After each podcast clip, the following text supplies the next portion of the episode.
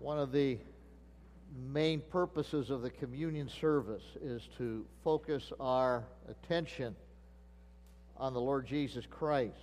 It is absolutely essential that we as a church, we as Christians, keep our eyes on the Lord Jesus. We are instructed in Scripture to observe the Lord's Supper as often as we do it in remembrance of Him, to show His death until He comes back again. And in remembering Jesus, it is especially necessary to remain aware of who He is. And one of the best ways to do that is to pay some attention to what He has said about Himself. In Revelation chapter 1, I direct your attention to three verses. In verse 8, Jesus is speaking, and He says, I am the Alpha and the Omega, the beginning, the end, says the Lord, who is, and who was, and who is to come, the Almighty. In verse 11, He says, I am the Alpha and the Omega, the first and the last. And what you see, write in the book and send to the seven churches which are in Asia, to Ephesus, to Smyrna, to Pergamos, to Thyatira, to Sardis, to Philadelphia, and Laodicea. And in verse 17, it says, When I saw Him, I fell at His feet as dead, but He laid His right hand on me, saying to me, Do not be afraid, I am the first and the last. Jesus said, I'm the Alpha, the Omega, the beginning, the end, and the first and the last. Of course, Alpha and Omega are the first and last letters in the Greek alphabet, the A and the equivalent of A and Z in our English alphabet. And the implication of Jesus' statements about Himself is that He's all we need from A to Z and everything else. When it comes to communicating, the 26 letters of our alphabet are all we need. They're the basis of every word, every phrase, every paragraph, every book. They're all based on those same 26 letters from A to Z. Even a 30-volume encyclopedia is made up of those 26 letters arranged in various ways to convey information. Our spoken communication is based upon the sounds that correspond to each of those letters. And these statements of Jesus represent claims of eternal deity, and they also involve the thought of Jesus being our full sufficiency. He is all that we need. A relationship with Him is all that we need. Jesus is the atonement for our sin. He is the bread of life. He's the chief cornerstone. He's the door to heaven and access to God. He is the eternal creator. He is the friend of sinners. He's the good shepherd. He is the Holy One of Israel. He's the infinite Savior. He is Jesus, who came to save His people from their sins. He's the King of kings. He is the light of the world. He's the Messiah. He's the never-forsaking helper. He's omnipotent, omniscient, omnipresent. He's the perfect sacrifice for our sins. He is the quieter of troubled hearts. He's the Redeemer. He's the sovereign Savior. He's the true vine. He's the universal ruler. He's the victor over sin and death and the grave. He is the wonderful counselor. He's the exalted one. He is the yoke-mate of His people, and He is the zenith of God's majestic plan of salvation. He's the Alpha and the Omega, the beginning and the end. He's the A to Z.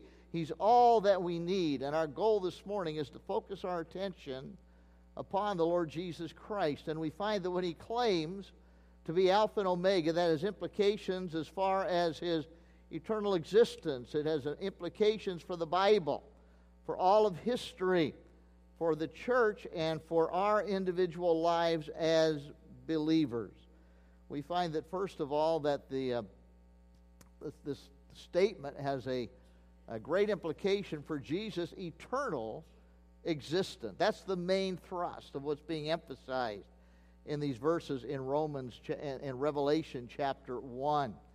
and we find that it has to do with his existence. We find that in the beginning of creation, Jesus was there. We find that this is in harmony with all of God's revelation. In John chapter 1, it says, in the beginning was the Word, and the Word was with God, and the Word was God. And then it tells us that through him, everything that was made, and without him, nothing has come into existence. When this present order of things passes away, Jesus will still be there. And right now, it is through Jesus Christ that all things consist, all things hold together. According to Colossians chapter 1, it says, he is the image of the invisible God, the firstborn over all creation, for by him all things were created that are in heaven, that are in earth, visible and invisible, whether thrones or dominions or principalities or powers. All things were created through him and for him, and he is before all things, and in him all things consist. And he is the head of the body of the church, who is the beginning, the firstborn from the dead, that in all things he might have the preeminence. Jesus is the eternal God, and we are thankful for that. In him all things hold together. We find this also has implications for the Bible. Jesus is the focus at the beginning of the book of Revelation. It says, in the beginning, God created the heavens and the earth. We're told that's Jesus. He's the Word, and through the Word, everything was created. Nothing came into being without him. We also find that a little later on in the creation passage, we find a discussion among the members of the triune Godhead. Let us make man in our image. And one of those members of the triune Godhead was the Lord Jesus. And we find him showing up right in the very beginning of the Bible there on page 1, chapter 1, verse 1. Jesus is there. You can't read the Bible very far without bumping into the Lord Jesus Christ. We also find in the book of Revelation, chapter 22, starting in verse 16, it says, I, Jesus, have sent my angel to testify to you that these things in the churches. I am the root and the offspring of David, the bright and morning star, and the Spirit and the bride say, come. And let him who hears say, come. And let him who thirsts come. Whoever desires, let him take the water of life freely. For I testify to everyone who hears the words of the prophecy of this book. If anyone adds to these things, God will add to him the plagues that are written in this book. And if anyone takes away from the words of the book of this prophecy, God shall take away his part from the tree of life, from the holy city, and from the things which are written in this book. And he who testifies to these as these things says, surely I am coming quickly. And John's response, amen, even so come, Lord Jesus. The grace of our Lord Jesus Christ be with you all. Christ is there in Genesis. Christ is there at the end of the Bible in the book of Revelation, and he is the theme of all Scripture. We find in John chapter 5, he tells the Pharisees, he says, you search the Scriptures, thinking that in them you're going to find life. They are what speak of me. In Luke 24, we're told that he takes the disciples on the Emmaus road after his resurrection, and beginning at Moses and all the prophets, he showed them the things concerning himself. If you're reading the Bible and you're not seeing Jesus, you're missing something. It's all pointing to him. It's all directing to the Lord Jesus Christ. So Jesus is the theme of the Bible. He's the Alpha and the Omega of the Bible. This also has something to say about history. Jesus stands at the center of history. Even our means of dating things. B.C. is what? Before Christ. A.D. is year of our Lord. Of course, you got people want to change that today. They don't like that. And so they now want to go with BCE, which is before the current era, and then the current era. My question is, what begins the current era? It's the coming of the Lord Jesus Christ. So you can't get away from him, no matter what you do. All history revolves around him. History is his story. and the rise and fall of empires was predicted by him and prepared the way for his incarnation. The Greek Empire came onto the scene, and we find that it prepared the time when the Greek language would be widely known throughout the Mediterranean world.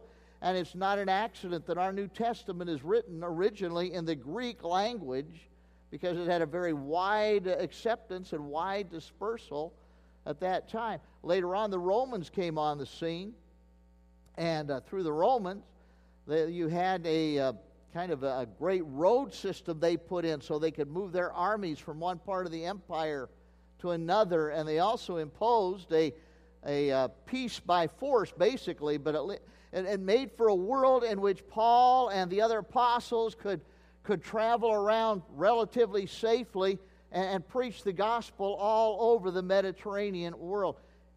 God's in control of history. Jesus is in all control of history. And it's all working towards him coming into this world. And when it comes to Israel, the land of Jesus' birth, and the land to which he's going to come and where he's going to sit on the throne and then stretch out his rule over all of the earth, that land of Israel is the focal point of world attention today.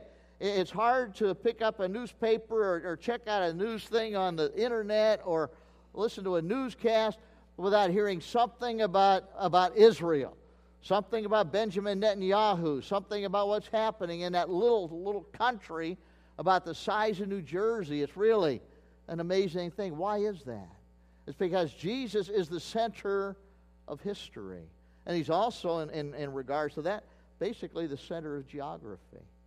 We find that all of history revolves around. He's the center, the preeminent one, the head of the church, the universal church. Jesus is the foundation and cornerstone of the church. It's his church. In Matthew 16:18, Jesus said, "I will build my church," on Peter's testimony to his deity. He says, "I will build my church, and the gates of hell will not prevail against it." We talk about the universal church. We're talking about all true believers. The moment you trust Christ as Savior, you become part of the universal church. It's the church made up of people and believers from all languages, all nations, all places, and it started on the day of Pentecost, and it will continue until the day of the rapture of the church. Jesus gave birth to the church on Pentecost, and he'll bring it to its culmination on the day of the rapture when he takes us out of this world to be with him in glory. The universal church is Christ's church, and it's all about him. Local churches are visible manifestations in particular areas of the universal church. And in Revelation chapter 1, we see the Lord Jesus is walking among seven lampstands that are pictures of seven local churches. And then he turns around, and the whole book of Revelation basically is written to these seven churches. He has letters that he writes to the individual churches, but the whole book basically is for the seven local churches. He's seen in the midst of his churches where he is looking after them. And so it's important that we recognize that Christ is the focal point of the local church, and he needs to be at the focal point of any particular local church. And today in all we do, Christ must have the preeminence, and we must do all to his honor and to his glory.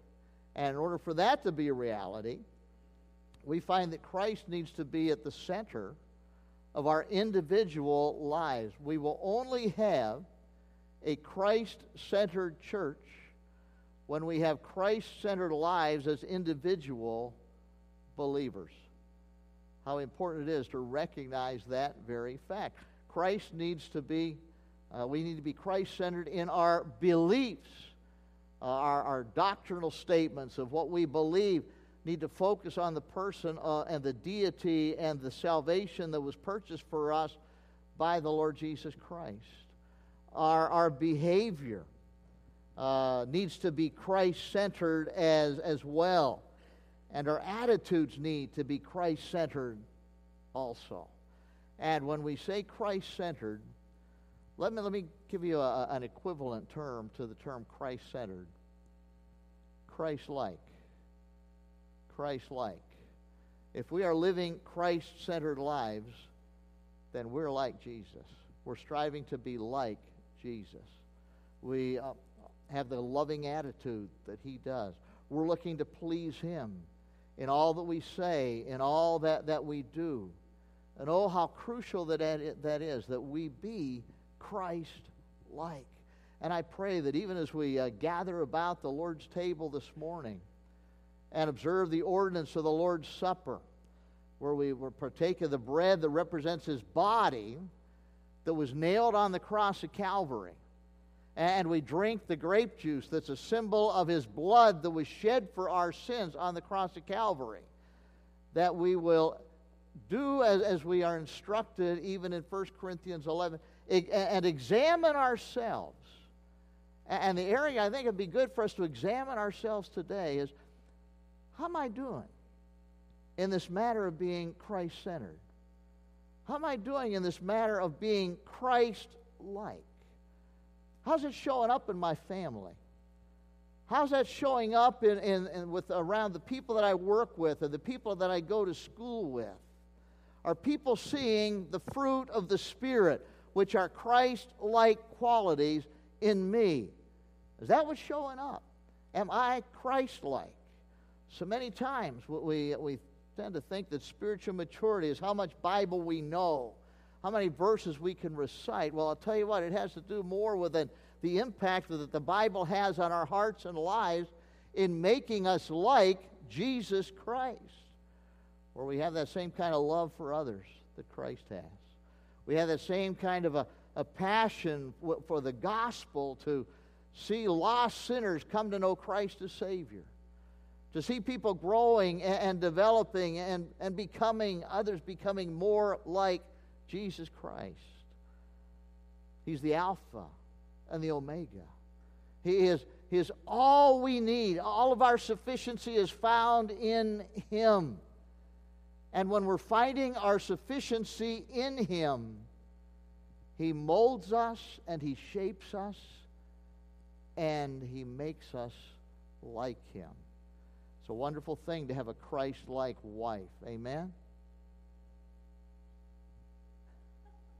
Come on, guys. Here's your opportunity to get one point. It's a wonderful thing to have a Christ-like wife. Amen? That's much better. It's a wonderful thing to have a husband who's behaving to you in a Christ-like fashion. Okay, ladies? Amen. All right. It's a wonderful thing to have a family where the members of that family are Christ-like.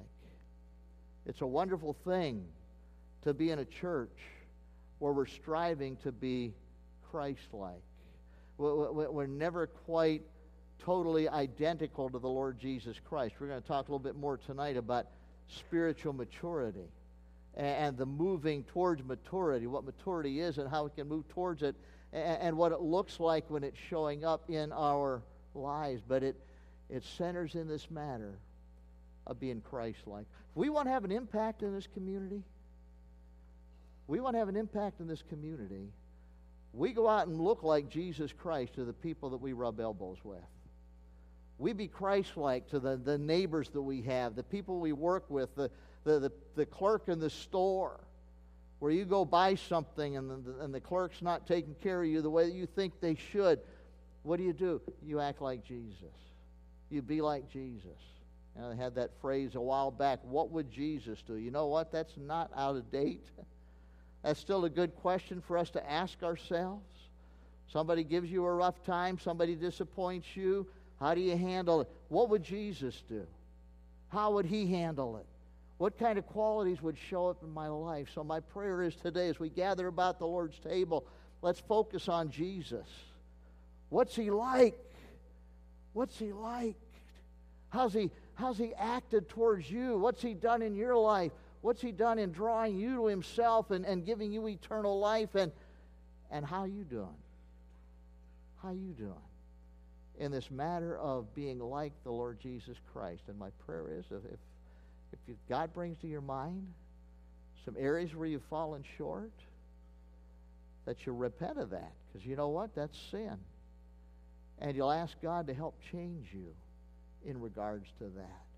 And maybe there's some people you need to go and say you're sorry to, because you've not treated them in a very Christ-like fashion. Christian life is all about being Christ-like. And you can't be Christ-like until you come to know Christ as your Savior. Recognizing we're sinners in need of a Savior, and that Jesus is that Savior, and He gave Himself on the cross so that we could be forgiven, we could have the gift of eternal life, and we could spend all of eternity with Him in glory. Father, help us as we gather about the Lord's table here, and we focus our attention on our Savior, your Son, the Lord Jesus Christ. And Father, I pray that we might examine ourselves. And Father, I pray you'd help us to especially take a look at ourselves as to whether we are being consistently Christ-like, Christ-centered in the way that we live our lives, do our jobs, handle schoolwork, get along with our neighbors, serve in the local church. Father, are we Christ-like? And if there are areas where we're failing that, I pray, Lord, that you would bring them to our attention, that we might deal with them and take care of it as you would have us to do. Father, we pray that above all, that during this time, Jesus would have the preeminence. We ask it in his name. Amen. I'd like to sing